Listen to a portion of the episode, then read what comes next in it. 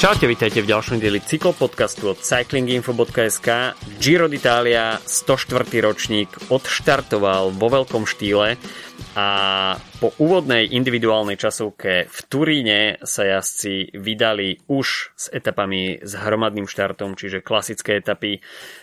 Máme za sebou etapy číslo 2 a 3 a dá sa povedať, že sme videli pomerne prekvapivých favoritov, aj keď e, minimálne v podobe Tima Merliera sa nedá hovoriť o nejakom absolútnom prekvapení, ale asi sme čakali, že sa e, na tom víťaznom pódiu objavia e, iné mená. Každopádne, prvé tri etapy, to je to, o čom sa budeme dnes rozprávať. Od mikrofónu vás zdraví Adam a Filip. Čauko. No a poďme teda pekne po poriadku. Individuálna časovka, ktorú sme hovorili už v preview, 8,6 km v Turíne. A Taliani určite e, smerovali svoj zrak k Filipovi Ganovi. E, samozrejme, keďže Filippo Gano už minulý rok na Giro d'Italia predviedol svoju veľkú show, 4 víťazné etapy, z toho 3 individuálne časovky, takže všetky individuálne chronometre, ktoré boli súčasťou minuloročného Gira, sa stali korisťou Filipa Ganu to všetko e, v majstrovskom drese, respektíve v drese majstra sveta, e, ktorý si obliekol aj tento raz, ale dá sa povedať, že ho e, rovno vystriedal za dres rúžový a absolútna dominancia v podstate voči konkurencii. Tá priemerná rýchlosť 58,7 km za hodinu. To sme sa akurát s kamošmi bavili, že toľko v podstate nemáme ani v šprinte hobbyjazci a on je to schopný udržať ani, ani autom nemôžeš legálne po meste chodiť takou rýchlosťou. takže, takže skutočne on je to schopný držať 9 minút, čo je, čo je absolútne mimo, mimo rozsahu bežných smrteľníkov. Takže perfektný výkon a videli sme takisto už aj mierne prerozdelenie kariet čo sa GC e, jazdcov týka. Joao Almeida sa predviedol vo veľmi dobrom svetle, tak ako sme boli zvyknutí e, minulý rok na Gire, že individuálna časovka patrila k oporám toho jeho repertoára. E, Tobias Foss takisto veľmi zaujímavý výsledok, stratil iba 13 sekúnd tento mladý Nor v drese Jumbo Visma. Remy Cavania, tak od neho sa v podstate očakával nejaký výsledok, stačilo to na top 5. No a keď sa pozrieme na tých ostatných GCS jazdcov, tak Alexander Vlasov, dá sa povedať, že uh, pomerne dobrý výsledok, keď stratil 24 sekúnd. No tí najväčší favoriti tak stratili trošku viacej. V podstate Pavel Sivakov 34 sekúnd strata, Hugh Carty 38, rovnako ako Simon Yates, Egan Bernal 39, takže mm, dá sa povedať, že nie úplne stratené preteky už po prvej etape pre GC jazdcov s výnimkou Romana Bardeta a Dana Martina, ktorí nepoňali túto časovku, respektíve ich nezastihla úplne v najlepšom svetle. Mikel Lande takisto stratil až 49 sekúnd, aj Jai Hindley, ale Giro je v podstate svojím spôsobom iba pred nami, takže žiadne nejaké monštruózne straty, respektíve hrozivé pády sme nevideli a všetko je otvorené, napriek tomu, že niektorí jazdci už majú nakúpené 10, 20, 30 sekúnd na svojich konkurentov. Ešte z tých eh, GC favoritov, tak možno Buchmann stojí za zmienku, ktorý stratil tiež mm-hmm. už 55 eh, sekúnd, tuším, takže ešte zájazdil v podstate z tej kategórie ako Dan Martin a podobne, a čo je možno trochu škoda pre Boru ale čomu som sa chcel asi, pričom som sa chcel zastaviť, to sú dve veci. E, prvá z nich je, že je totálne vidieť dominancia e, troch tímov v časovkách v súčasnosti. E, prejavila sa aj v top 10. V podstate Ineos, Jumbo Visma mm. a Quickstep pustili vlastne jazdci týchto tímov do top 10 len dvojicu Matias Brendel na 9. a Max Walsh na 8. mieste. Čiže úplne totálna dominancia. Eduardo Affini možno tiež ako trochu prekvapenie, ale ja podstate uh, pamätám si, že bol jeden z jazdcov, ktorého som si prvýkrát všimol na majstrovstvách Európy uh, pred niekoľkatými rokmi. Myslím, že to bol práve ten rok, kedy vyhral Evenepoel celkom prekvapilo, tak Affini tam um, dlho sedel v tom horúcom kresle, takže mm-hmm. tiež možno z nejakého väčšieho obrázku, tak to nie je až také, až také veľké prekvapenie. Uh, no a druhá vec, pri ktorej som sa chcel zastaviť je Remco Evenepoel a to je to, že v podstate pri jeho prvých pretekoch po x mesiacoch, tak um, myslím si, že stratiť 19 sekúnd sekúnd na Ganu um, a v podstate stále byť v pole position z tých jazdcov, mm. ktorých považujeme za jazdcov na GC, tak je, tak je fantastický výsledok. Po, myslím si, že tá jeho forma môže iba gradovať s tým, že sa dostanú uh, nejaké tie kilometre, um, ktoré mu chýbajú za posledné mesiace do nôh. A ešte možno úplne posledná vec, viem, že som spomenal, že iba dve veci poviem, tak toto je tretia alebo štvrtá, že, že uh, podľa mňa dominancia Ganu je najmä vidieť na tom, že um, pri 8,6 km časovke 10 sekúnd na druhého jazdca a mať takmer uh, má viac ako kilometr uh, vyššiu priemernú rýchlosť, tak to je naozaj, že mm-hmm. zničenie kompletne celej konkurencie. Čiže Affini, Foss mohli zazdiť fantastickú časovku s fantastickým výsledkom, ale Gana je tých 10 sekúnd je možno viac, ako sa zdá na prvý pohľad. Zaujímavé, že Gana v podstate aj potom eh, v rozhovore po pretekoch hovoril, že vstupoval do toho Gira nepríliš výťazne naladený, uh, pretože už aj v tej príprave uh, na Giro uh, nepôsobil úplne, úplne dominantným spôsobom a dá sa povedať, že toto mu vlialo určite ďalšie sebavedomie dožil a určite sa bude snažiť respektíve bude platným domestikom pre či už Pavla Sivakova alebo Egana Bernala. Uh, Remko mi pri pohľade na, na tú výsledkovú listinu úplne ušiel, ale Áno, prvé preteky po takto dlhej pauze a dá sa povedať, že nielen, že držal krok naj, s najlepšími, ale obchal sa do top 10 a získal už teraz nejaké bonusové sekundy voči konkurencii, tak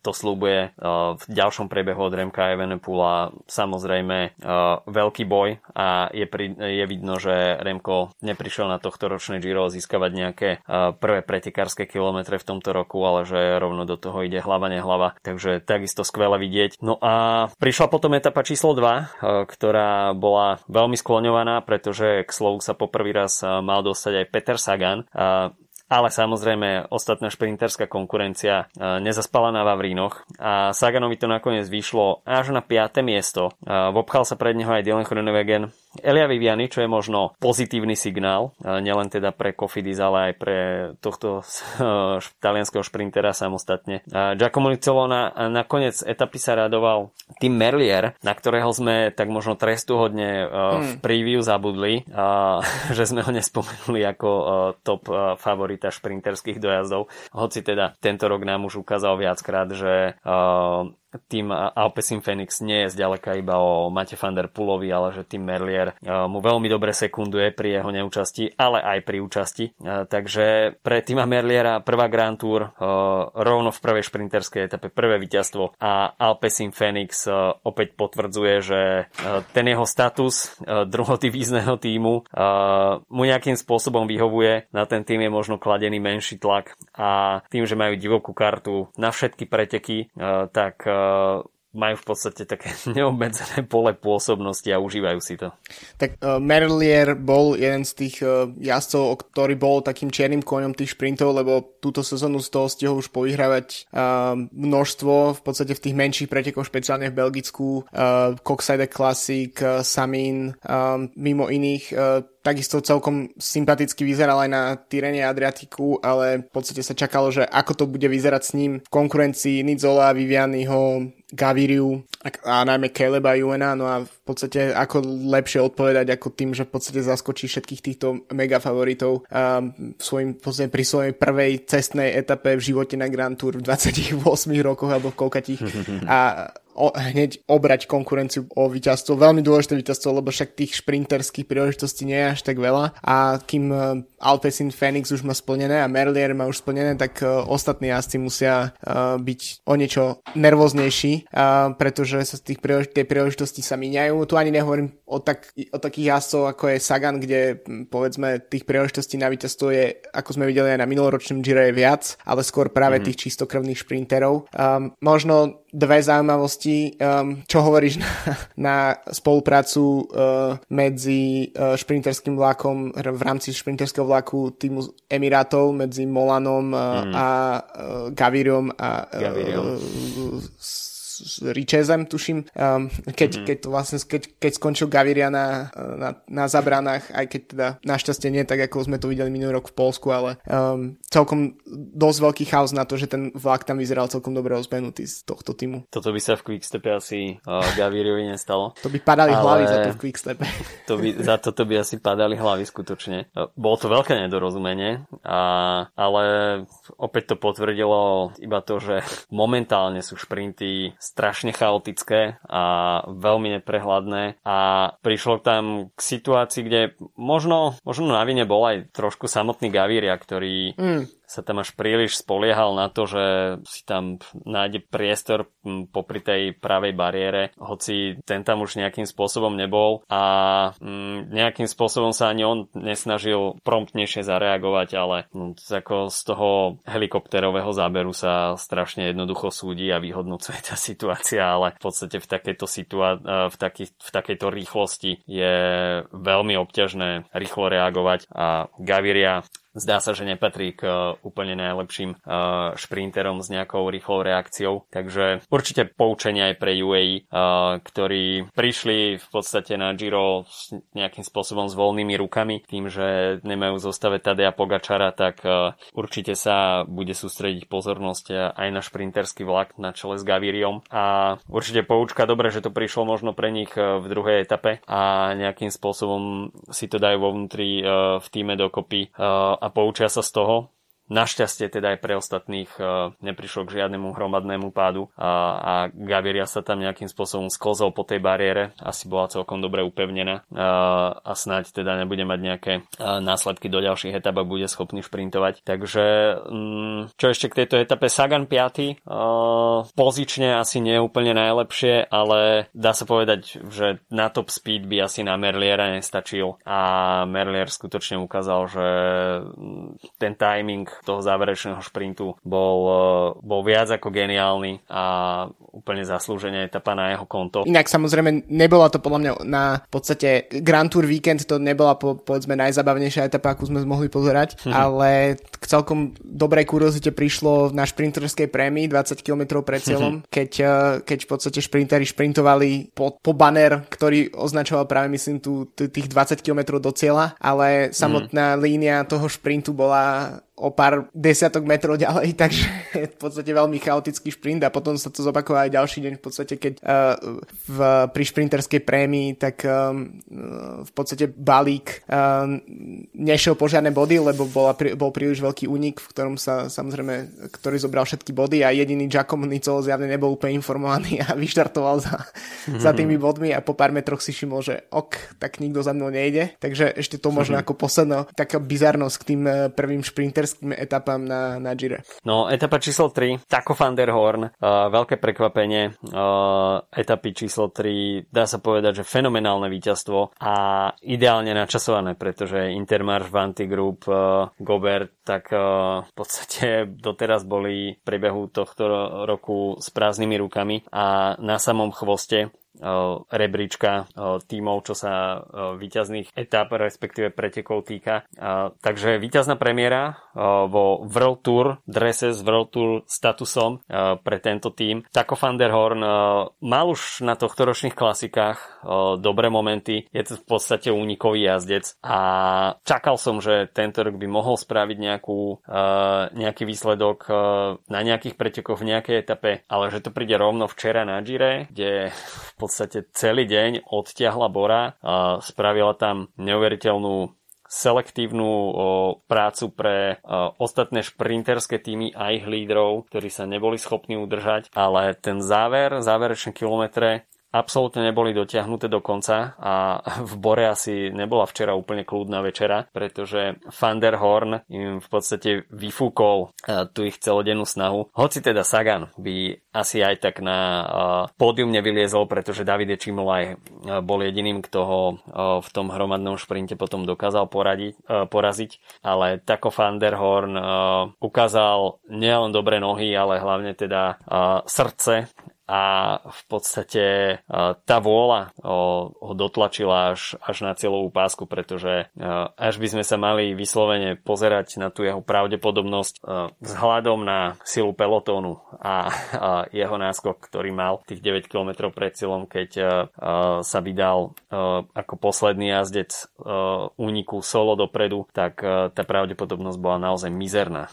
A je, naozaj to bolo to tak, v podstate Bora si odpracovala mnoho kilometrov, ale začali práve po mne stíhať príliš neskoro a respektíve príliš skoro polavili a potom a, samozrejme podarilo sa im odpaliť mnoho šprinterov, prvý šiel myslím Merlier, potom a, Caleb Juven, Grunewegen a podobne, mm. ale škoda, že možno presaganá škoda, že sa viac do toho stíhania nezapojili aj Emiráty, keďže Gaviria sa tam celkom mm. dobre držal na kopcoch, ale Van der Horn naozaj. Chcel som, vlastne ešte som po tej etape, ktorú vyhral Merlier, tak som si hovoril, že um, aký je diametrálny rozdiel medzi týmto týmom, uh, ktorý je vlastne uh, Pro Conti alebo Pro Tour uh, a ako práve mm-hmm. Vanti, ktorý je oficiálne World Tour týmom. A v podstate ako viditeľný je Alpecin nielen kvôli Thunderpolovi, ale aj kvôli Philipsenovi a ďalším jazdcom, ktorí naozaj pobrali víťazstva túto, túto jar. A vlastne s divokou kartou sa im podarilo vyhrať prost, hneď prvú šprinterskú šprinterskú etapu, tak okolko je to, ten, ten, ten tým je výrazne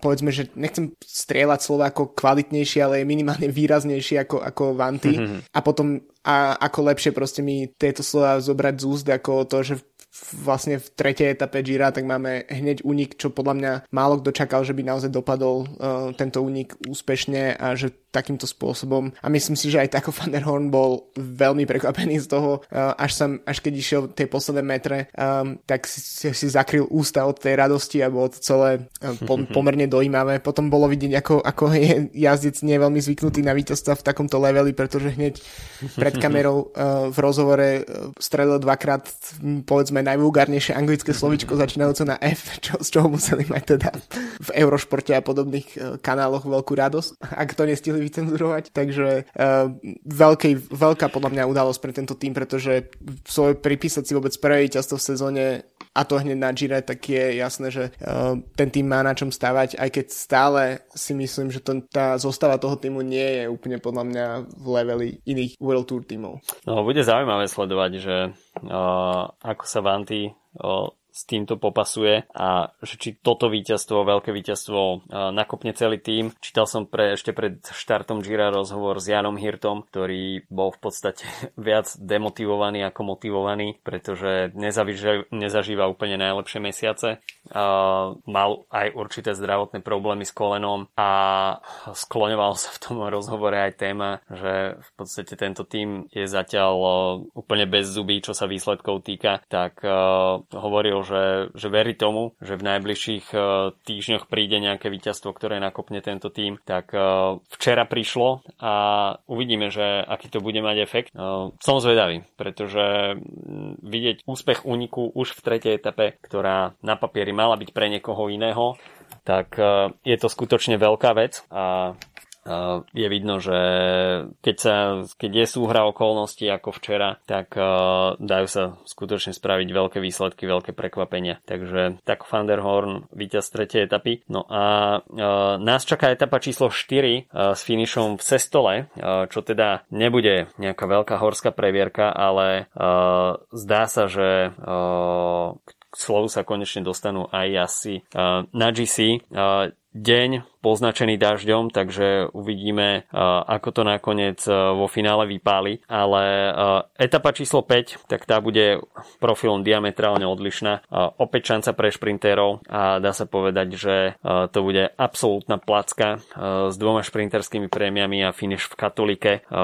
Opäť budeme mať možnosť vidieť šprinterské porovnanie síl a toto si už asi šprintery budú musieť ustražiť, respektíve ich týmy.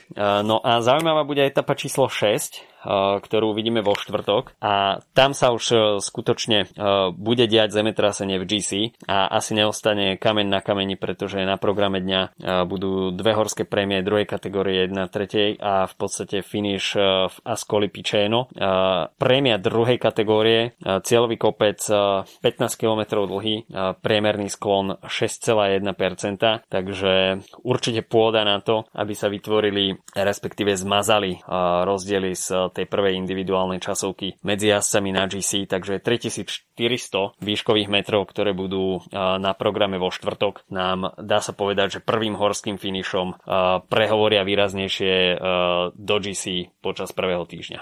No som veľmi zvedavý, kam sa toto bude posúvať, pretože Giro samozrejme vždy prináša prekvapenie už v prvých dňoch. Pomínal som to aj v minulom podcaste. O takomto čase to vyzeralo, že všetko bude vybavené, že Tomas si pôjde elegantne po, po svoj triumf na Gire hmm. a všetko sa môže zmeniť, takže naozaj pr- prvé hneď uh, kopce, ktoré prídu, tak uh, môžu, môžu všetko rozhádzať kompletne. Zatiaľ uh, v podstate, ako sme aj spomínali po tej prvej etape, tak uh, s výnimkou Evenepoel a Almeidu, ktorí sú v nejakom, povedzme, tom virtuálnom pole position kvôli výsledku z časovky, tak v podstate jedine vlasov má náskok a všetci ostatní sa držia plus minus v nejakých v rovnakej kategórii, špeciálne tá dvojica vlastne asi najväčších favoritov Yates s Bernalom, tak v podstate skoro až identicky dopadli v tej úvodnej časovke, čo môže mm. byť celkom zaujímavé pre ďalší priebeh. A popravde, tak ako som spomínal v minulej epizóde, kde vlastne som sa milne domnieval teda, že v podstate nemáme GC favoritov, ktorí by vedeli zázdiť výbornú časovku a získať tam sekundy navyše, tak v podstate to, že Remko nie je overený ako jazdec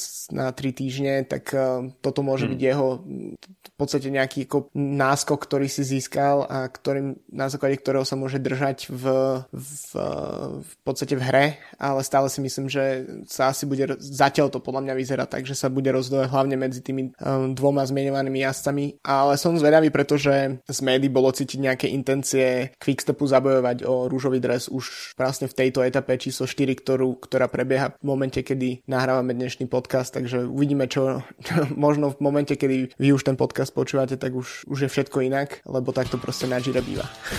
no takže toľko od nás eh, na dnes. Počujeme sa opäť po etape číslo 6 a uvidíme, že či štvrtková etapa prinesie uh, výraznejšie zemetrasenie na 104. ročníku Gira. Majte sa zatiaľ pekne. Čau, čau. Čauko.